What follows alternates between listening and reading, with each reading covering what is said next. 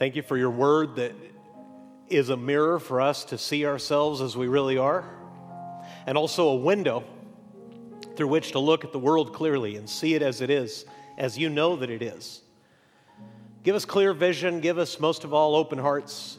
I pray, God, that there wouldn't be any pride or self justification or self righteousness in me or in any of us that would keep us from hearing what you say and doing, doing, Lord, what you've told us to do. Thank you for those who are among us for the first time. May they feel your love and our own.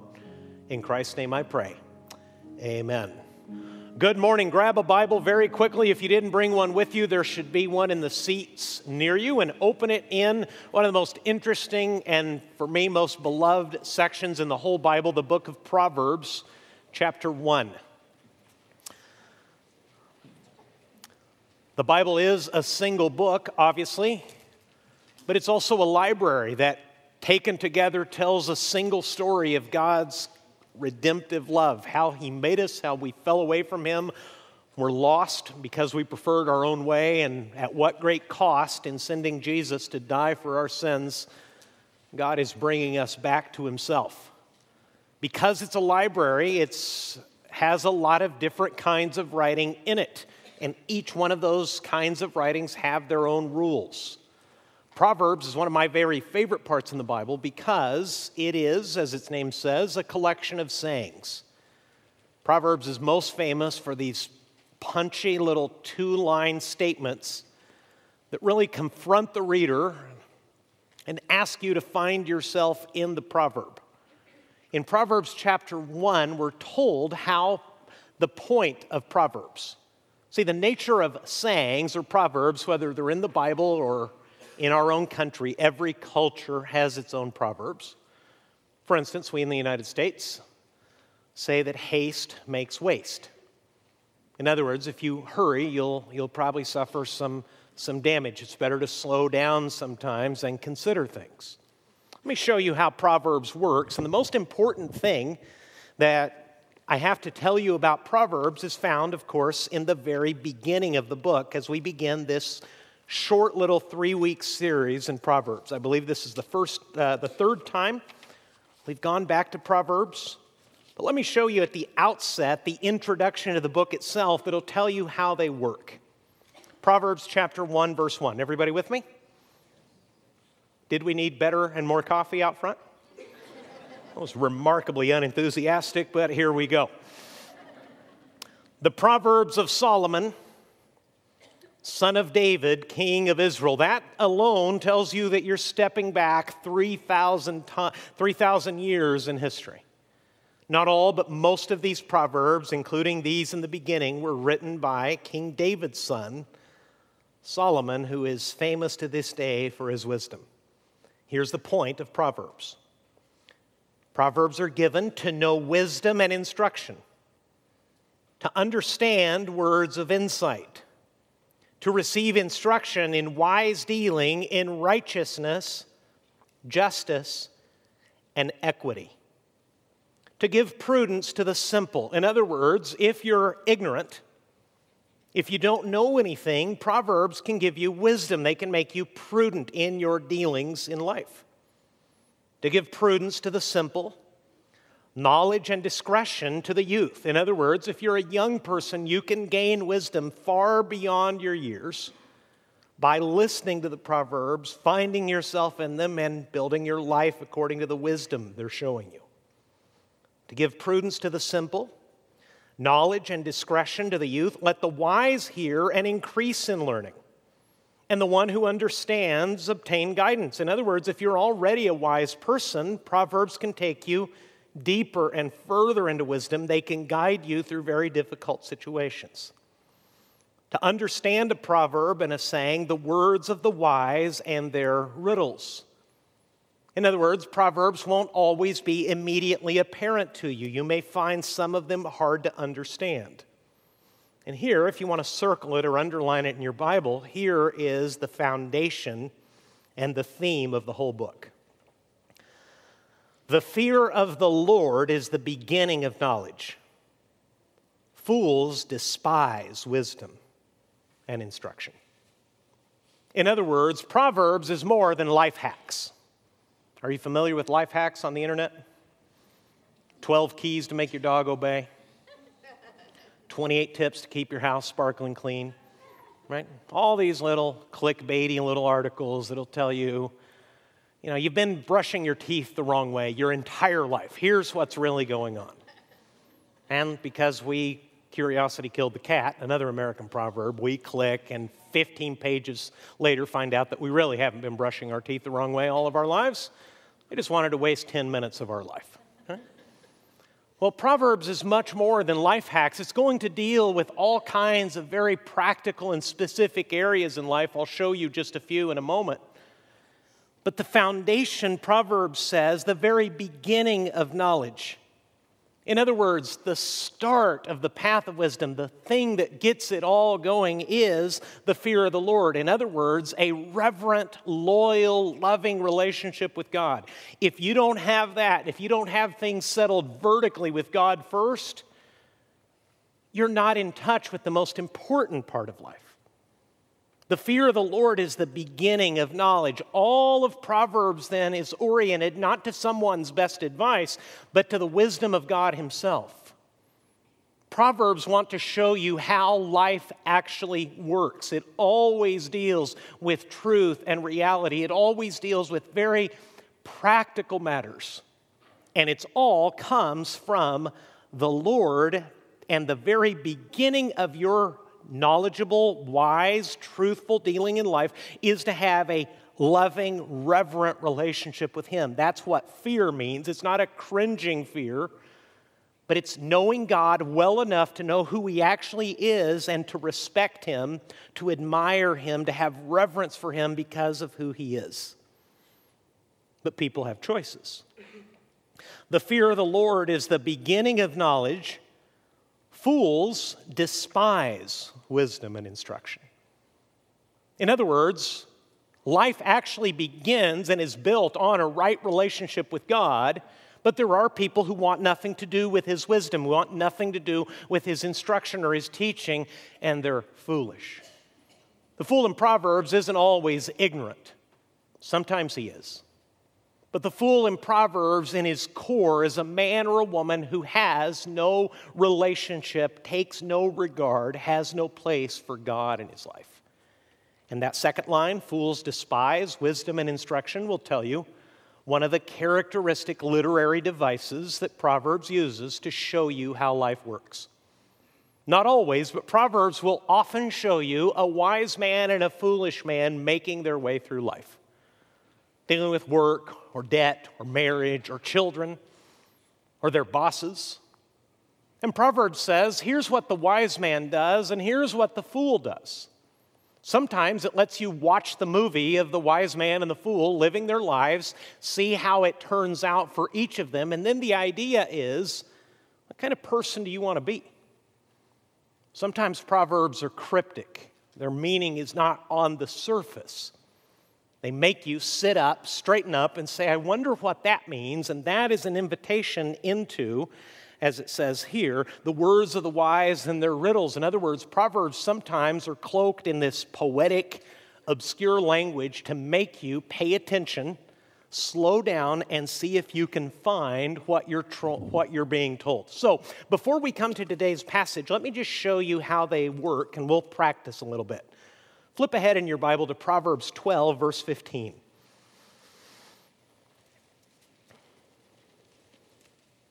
Proverbs 12, verse 15, there's that wonderful sound of pages turning in a church. Awesome.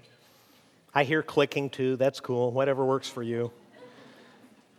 But I'm going to keep advocating for paper. I really do think it's better for you on a brain level. But anyway. Proverbs 12, verse 15, on a screen or on a page. Everybody got it? It says, The way of a fool is right in his own eyes, but a wise man listens to advice. Well, that's pretty simple, isn't it? The way of a fool is right in his own eyes, but a wise man listens to advice. And that doesn't tell you what to do. It just makes an observation of two kinds of people living their lives. A wise man who is listening to advice, but the fool, what's he doing? He thinks he's right. The way of a fool is right in his own eyes, but a wise man listens to advice. So, what do you do with that? Well, you just sit there for a minute and ask yourself this important, humbling question What kind of person am I? In my dealings with people, do I quickly take advice or do I quickly defend my own way of thinking? What do you think? Practice a little bit. Think about your family. Think about your job. Students, think about your dealings at school. Think about your hobbies and your sports. When you are confronted with advice, when you're told of a different way, here's the acid test. What's your first reaction? Are you quick to listen and consider the advice you're being given, or are you quick for the other to listen to the other person only to stop talking so that you can explain why you're right? That's what Proverbs wants you to consider. And it's broad. The path of wisdom is not specific here. It just gives you a general principle that fools always think they're right and wise people listen to advice because it may vary in your life. You may be a dynamite employee or student who is quick on the job or in the classroom to say, Yes, sir.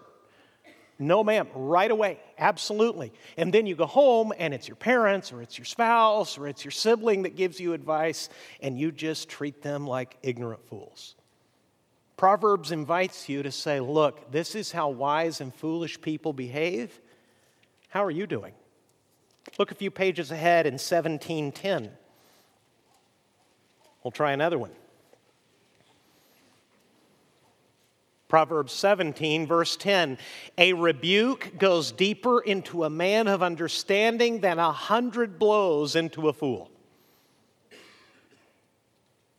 Hmm. What's that mean? Well, a rebuke is confrontation. A rebuke is someone telling you you've got it wrong, you've done the wrong thing.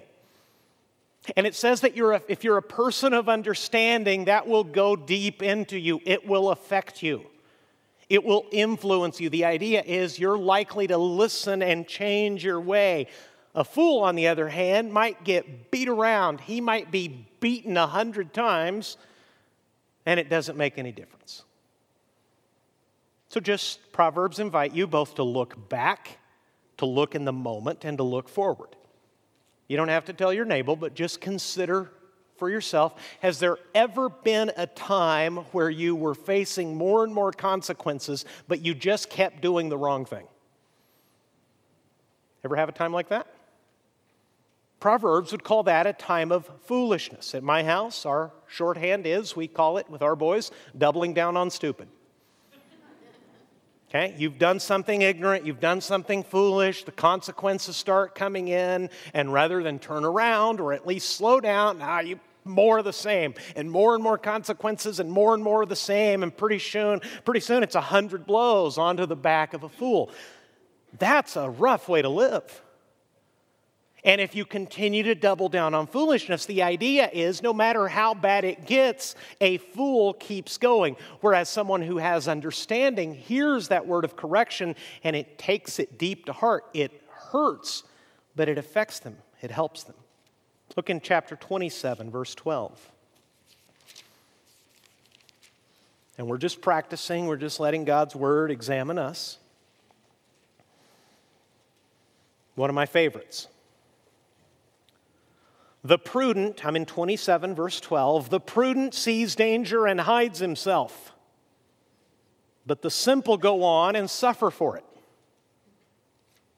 Again, you're not told what to do, you're just told of two ways to live. The prudent sees danger and hides himself, but the simple go on and what happens? Simple means ignorant, unschooled, unlearned, unwise. Well, I read this again this morning. If you want a quick Bible reading tip to grow in wisdom, read the chapter of Proverbs that corresponds to the day of the month, every day for the rest of your life. Whatever else you're reading, today you would read Proverbs chapter 7. Tomorrow, Proverbs chapter 8. And along with anything else you're reading, if you listen to Proverbs, they'll give you wisdom. And the beauty of wisdom is it has these big, broad truths because Proverbs are like truth concentrate. It just boils down life from God's perspective, God who made life and knows how it works. It boils it down into this catchy, colorful little saying. And it says to you, it says to me, look, Bruce, prudent people see danger and they hide themselves. In other words, they take refuge. They see trouble coming and they get out of the way. And I like the poetic language of it, the simple wham! And the smart people, the wise people, saw it coming five minutes ago, and they got out of the way. The simple just continue and get slammed, they get crushed by it. So that's a very broad principle. That's truth concentrate. Here's how it hit me this morning. We, we had an earthquake. Did you notice? We had a couple, actually. I was at the very top of a movie theater when this last big one hit, and it was really interesting to watch temperaments just come, oh, oh what are we going to do? And his, her husband sitting next to her going, chill, right? And just after 30 seconds in, you're beginning to wonder, is this actually it? Right? Could this be the one? Is this the one that's going to make me famous in my, my region? Am I the one that's going to be, tell the story of amazing survival and heroism? Because, of course, none of us are going to die, right? We're going to be heroes and tell our story to the New York Times. But we lived through it and we watched the movie, and I thought nothing of it because I've been here for a long time. And then this morning, I read this proverb, and I was reminded of earthquakes. And I was reminded of something that I'll just confess to you regarding earthquake preparation, a little bug out bag, as they call it. I've done nothing. I'm not sure we have a bottle of water at our house right now. I've no preparation whatsoever. Now, did Solomon have earthquakes in mind? Doubtful. But he gave me truth concentrate that prudent, wise people see danger around them and make preparations. Simple people just blunder ahead and pay all the consequences. So now I've heard wisdom and now I have a decision to make. Yours might be different.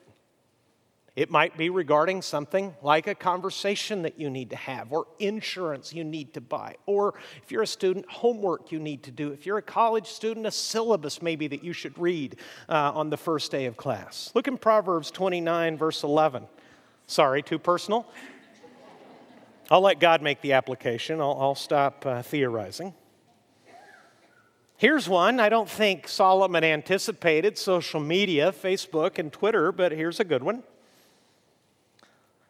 Proverbs 29, verse 11 A fool gives full vent to his spirit, but a wise man quietly holds it back. You ever rant on Facebook? You ever go off on Twitter or Instagram? Ever do one of those long passive aggressive posts where your best friends know exactly who you're talking about and wondering what the pushback's going to be? Well, again, 3,000 years later, that's just one very specific application of this truth concentrate, but the idea of this is simple. A fool lets it all out. He lets it all go. These are the people that say, I call them like I see them. You don't have to ask me because I'll always tell you what's on my mind. Well, Proverbs says that's foolish.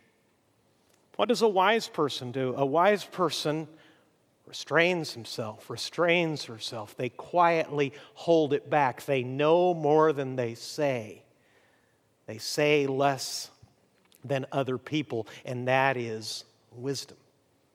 This is how Proverbs works. Now, quickly, let's look at a passage today Proverbs 24. If you'll turn back with me, please. Verse 10. This is one of the times in Proverbs that a few of these verses hang together. There's a little teaching block here, but it begins with something that I find rather, rather cryptic. Proverbs 24, verse 10. If you faint in the day of adversity, your strength is small. First time I read that, I thought, well, that, that's kind of hurtful. I already had a bad day. I collapsed under it. I fainted. I couldn't handle it. And when I woke up, you told me my strength is small. Thanks a lot. What's this about? Well, You ever see a boxer or a fighter get knocked out on the first punch? It happens every once in a while. Guys will train for three to six months, do a fight camp, cut weight, look amazing on the poster because everybody looks really mean, right? Kill every person that looks at me. And then what they didn't know is one of them's like a predator that's learned to walk on its hind legs, and the other's just a normal human being. And the predator walks across the ring and smack, and down goes the other guy. And it literally took five seconds to finish this. What's happening here? Well, the poor guy that got knocked out on the first punch wakes up and realizes he was in adversity, but he could not begin to cope. As it turns out, what he thought was a great deal of strength was totally insufficient. Couldn't handle it, couldn't stand up, couldn't meet that day's demands. Proverbs 24, verse 10, just begins with this cryptic, like I said, a little bit personal observation to the reader. It's talking directly to us. It's not using a literary device anymore. It's telling you something personal. If you faint in the day of adversity, your strength is small. And the Bible reading tip, and this is exactly the sort of thing we're working on Wednesday nights here in the auditorium. We're in a Bible reading class together where I'm teaching you the rules of the road for all these different kinds of sections of the Bible. This is what we're doing on Wednesday nights. You're welcome to join us. One of the tips of reading the Bible is when you come to something you don't understand, just keep reading and see if the context helps you understand it. If one sentence doesn't make sense, read the paragraph and see if it helps. If you faint in the day of adversity, your strength is small. And it continues talking directly to me rescue those who are being taken away to death, hold back those who are stumbling to the slaughter. Now, are those observations or are those commandments? This is somewhat rare in Proverbs. It's not only making observations about life, it's actually confronting the reader directly. It makes a general observation. If you faint in the day of adversity, your strength is small. And then it turns to me and it says, Bruce, rescue those who are being taken away to death, hold back those who are stumbling to the slaughter. What's this about? Well, it's poetic language. We don't actually see, rarely do we see people being dragged off to be killed. That's happened a few times in world history, but not often. And probably none of us have ever witnessed that. We've rarely probably seen someone stumbling along, not knowing that if they keep tripping and stumbling in that direction, the result will be their death. They will be slaughtered. It's poetic language. What does it mean? This punchy, colorful language is an invitation from God, who wrote the Proverbs, through these wise men, to make you think in the world around me, who do I see that's being dragged off to death? In the world around me, do I know anybody who is stumbling along through life? They don't know it, but I can see it. They are actually stumbling to their own demise, to their own death. Well, that made me think about a lot of different things in life. It made me think about the ministries of our church. First group I thought of was an organization we support called Saving Innocence. It's a wonderful organization of specially trained social workers who go to police stations the night or the day that children are rescued from sex trafficking. They go to that child and they provide wraparound care until that person is an adult and on their way to having a good life. Those people, those kids, those victims are being taken away to death. It wasn't up to them, they were actually victimized. Someone took advantage of them. We were told through their educational efforts that most of the people who find themselves in that situation come out of the foster care system. Because, as one criminal said, we know we can go after these kids because when they go missing, nobody comes looking for them. Well, that's an instance of someone who is being taken away to death. They're being victimized. It's not up to them. They've been captured and they're being hauled off to something awful. What am I told to do? I am to, what's the commandment again? Rescue. Rescue those who are being taken away to death. Hold back those who are stumbling to the slaughter. It made me think also of all the different things that we're invested in and that we support to advocate for the sanctity of human life. Our friends at Horizon Pregnancy Clinic, who save hundreds of babies every year because they take a frightened girl who's not sure what to do, who thinks her life is just about over, and there's going to be terrible consequences. And then they show her through the miracle of modern medical technology a little face. She can hear a heartbeat, and in a moment, love is born in her heart. She decides to keep her baby. We're supporting that. Some of you are volunteering and staffing that. There might be victims on both sides, both mom and baby in this case. I think most of all of the countless people who are living in Southern California what they think is the good life or trying to build the good life, but they take no account of God. They have no idea that Jesus actually died for their sins, that Jesus was tempted in every way, the Bible says, as they are being tempted. But unlike them, he's not sinning. He's facing all of their sins and all of their temptations, and he did it righteously and perfectly. And he died on the cross to trade lives with them. And they don't need to get better, and they don't need to figure it out, and they don't need to rescue themselves. Jesus is a Savior, He is a rescuer. He is the one who died on the cross and rose from the grave to give people eternal life. And most people aren't thinking about that this morning, they're stumbling toward the slaughter.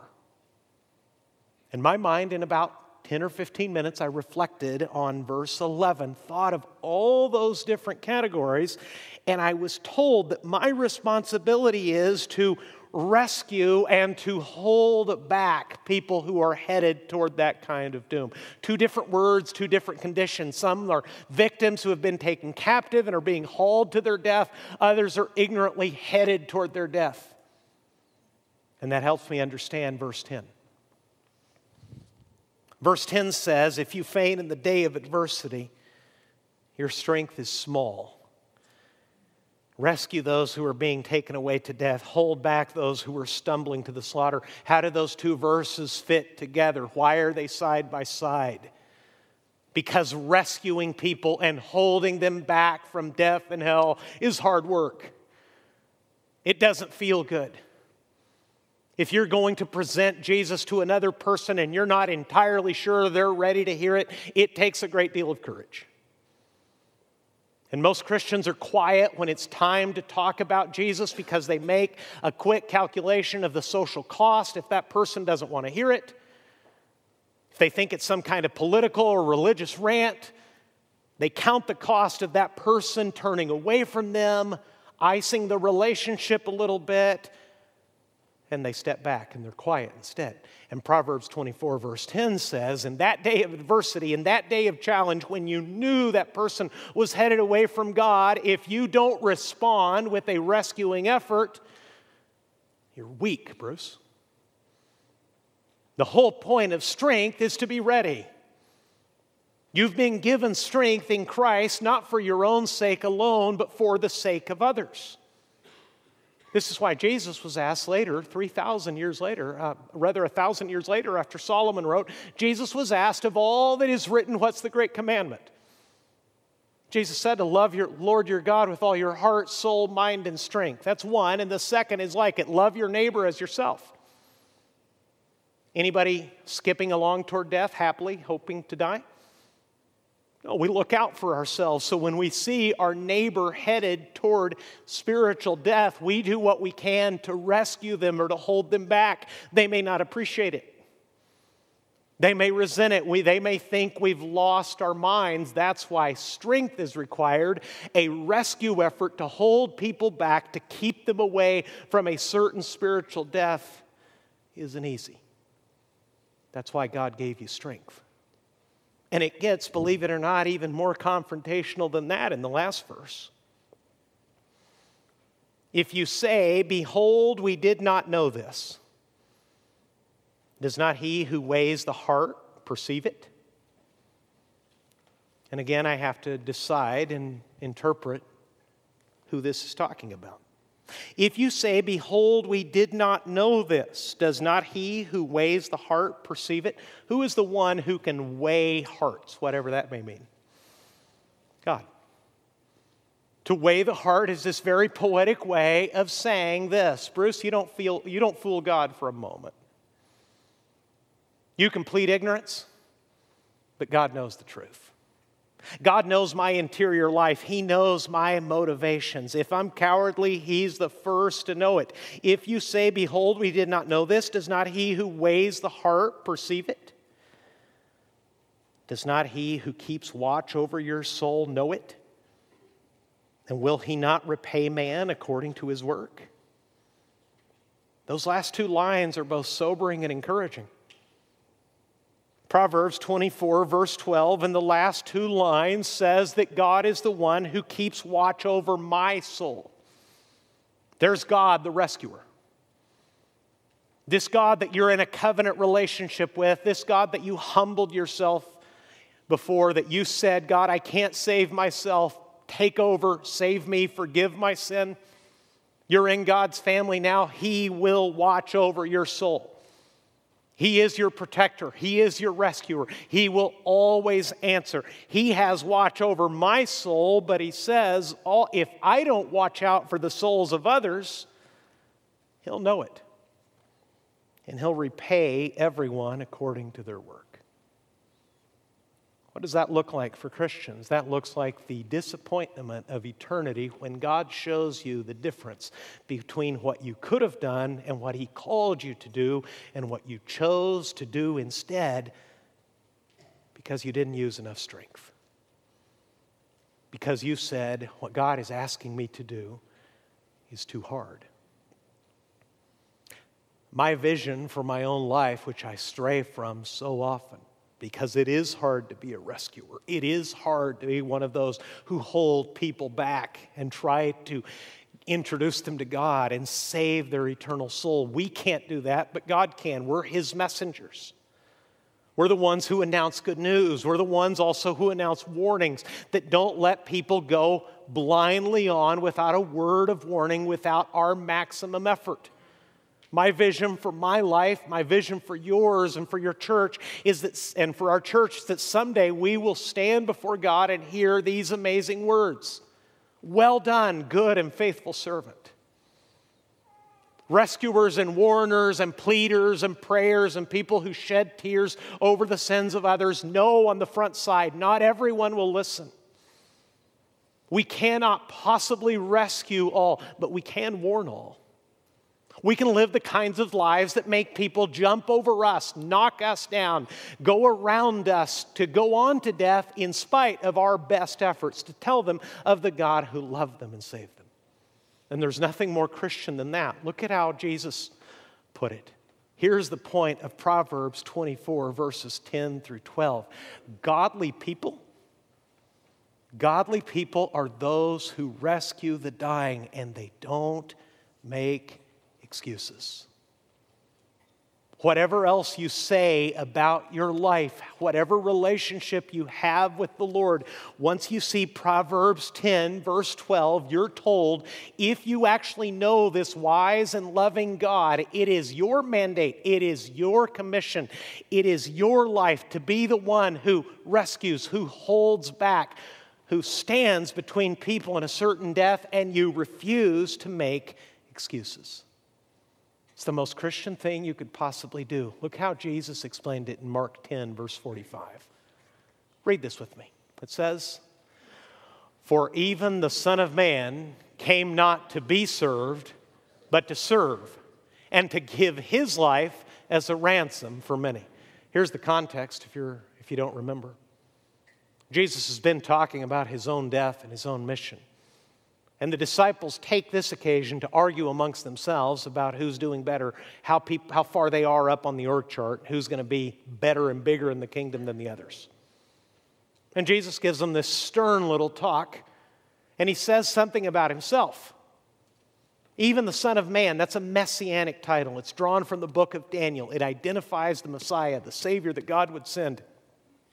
And Jesus is using a little biblical shorthand to say, Look, I'm the one God promised you. I'm the only one that's coming. I'm the only one who can save you. But I didn't come to be served, I came to serve. And in fact, Jesus says he came to give his life as a ransom, as a rescue for many. We serve a rescuing God. We're in God's family because of the rescue He gave to us. We can't sit back on the sidelines, rejoice in our own salvation, and watch the rest of the world lose. Watch the rest of the world be condemned. If that's not specific enough for you, listen to what Jesus said in the Gospel of John after his resurrection. There was so much chaos in the disciples' hearts, in spite of all that Jesus had told them and warned them, they did not expect his death. They could not conceive of the Son of God on earth doing anything but winning. To see him subjected to a mockery of a trial, an inhumane, cruel beating, and then a crucifixion on a Roman cross, it shattered them. To see him back from the dead, was something they themselves could not believe at first. The best and the most faithful of the disciples could not get their minds around it. So, in showing up in their lives, he speaks to all that chaos and all that fear, and he says, Peace be with you. Be calm, be peaceful. And then he said to those disciples and to every disciple ever since, read the whole verse with me. Peace be with you. As the Father has sent me, even so I am sending you. There's your commission. It started in Proverbs 24, a thousand years before Jesus was born, in this broad, general, wise principle that those who know God and have been made by strong by God use their strength not for themselves, but to rescue others. That if someone will die, it will be in spite of our best efforts, of our tears, of our warnings, of our pleadings. That people will have to hurdle us on their way to hell. That we won't stand quietly by and say, well, your choice. No, that's not what rescuers do. That's not what people do who are trying to hold others back as they stumble over the cliff into judgment. No A thousand years after Solomon wrote, Jesus presents himself back from the dead, the conqueror of sin, and turns to every disciple and says, I've been sent by the Father, and in the way he sent me, now I send you. That means that a church family like this has a lot of different causes. We haven't all been touched in the same way. We all haven't been scarred in the same way. But your experiences, your wisdom, your disappointments, your failures, the sins that God forgave you that might be different from the sins God forgave others, all of those end up to be a beautiful story that God is writing to you and through you to give you a soft spot for some little population among the great numbers of people who are stumbling along to their own death. It puts all of these ministries in perspective. And it makes us the most concerned for people's eternal souls, lest we help them feel a little bit better, give them a slightly better life before they face God as a judge rather than as their loving Heavenly Father. Why am I telling you all this? Because the easiest thing for a church to do is to forget that it's a rescue station and start acting like a country club, especially for a middle aged church like ours. It's gaining quickly on its 60th birthday. It's all too easy for us to forget the wisdom of Proverbs that says, You were given life and you were given strength so that you may rescue those who were in your same condition. Godly people spend their lives, spend their money they give generously of their time and their money. They give of their expertise. They show other people their scars to warn them, to plead with them, saying, Please, you don't know me that well, and maybe you are so in love with what you're doing right now, but I can show you how it ends up. I can show you the pain and the disappointment that it lies ahead of you three weeks, three years from now. Please don't do this. Godly people rescue the dying, they don't make excuses. So let's make this as practical as we can. If you have your sheet, would you do one last thing? Would you please open your bulletin up, find that little sheet if you haven't been taking notes, and make this very specific and very practical. Write down the names of at least three people that most concern you. Because I've been talking about stumbling along, I've been talking about people who are being hauled off to their own death. Maybe some names came to mind. Maybe you saw some faces, as I did, as I wrote the sermon. Maybe you remembered some stories. Would you just sit quietly with the Lord for a minute and make it specific and make it practical? Write their names down.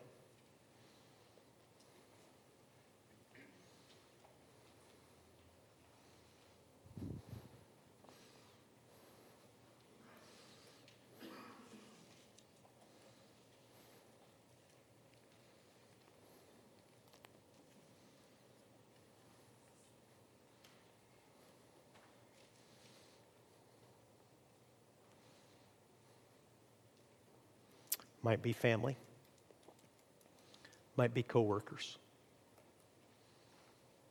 might be classmates, someone you share a hobby with, that you enjoy so many amazing things. The only thing you don't really talk about is what matters most.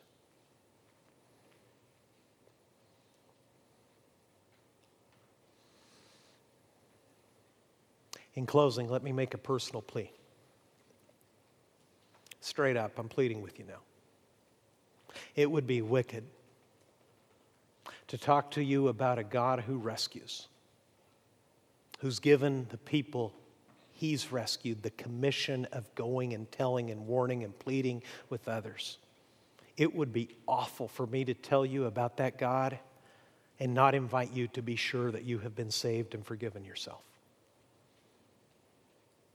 My great fear and concern would be that since church so easily becomes a club that you would think if you're new here or you haven't really caught on to what we're trying to do here, that you would come here week after week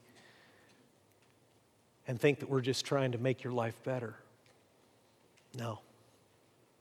There'll be a side effect. What we're really trying to do is present to you the one true God who sent his Son to die for your sins, who can give you eternal life. And I'm inviting you now, I'm pleading with you now, if you're not certain of your salvation, turn to Jesus in prayer right now and ask Him to save you. There's no magic words, there's no ritual. What there is is one person humbling themselves before God and say, God, my sins bother me. I see them, I feel them, my conscience reminds me. I know I can't save myself. Please, Jesus, save me. You're going to trust His death and His resurrection instead of your best efforts. That's it. That's the message that you turn around from the life you've been living and turn yourself over to Jesus.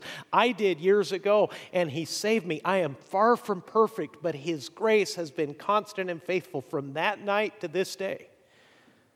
And I'm pleading with you if you're not 100% sure, if you're not r- literally willing to bet your eternity on the fact that you're at peace with God, that you turn to God in prayer right now and ask Him to save you. Because it would be a tragedy for you to be concerned about others without being sure that you have been saved yourself. Let's pray. If you're not certain of your relationship to Jesus, let me invite you to call out to him right now, just the way I was explaining it. Say, Jesus, my, my sins, my shortcomings, all the ways I've blown it, offended God, disappointed others, I see that. I'm turning around. Please forgive me and save me. And if you do that, please put a little stake in the ground take a step of commitment by taking the card that's in your bulletin and letting us know. It won't add anything to it, it'll just let us know so that we can pray for you and encourage you in those first awesome steps with God as someone once encouraged us. And if you're if you've been rescued, if you have eternal life and you know it, take this time to take those three or many more to Jesus and say, God, give me the strength not to fail when it's hard, not to go quiet, but to be strong, step up to the adversity of the rescue effort, and speak for you. Here are my three, here are my six. Here are the people I am most concerned about.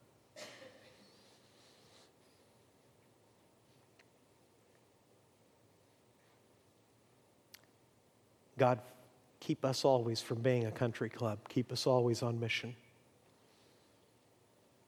Forgive us for the times we've strayed and the things we've done to make the message less than clear. Eternity's on the line, souls are at stake. Give us clarity of vision. Give us a humble, broken heart for those who still don't know you. And God, I thank you for any and all who this morning have turned to you in prayer and asked you, Jesus, to save them. I rejoice that you do. If they have questions, let them make that clear. And I pray, God, that you would save them, that they would rejoice, and then they would join the effort. Bring this good news to others. In Jesus' name I pray. Amen.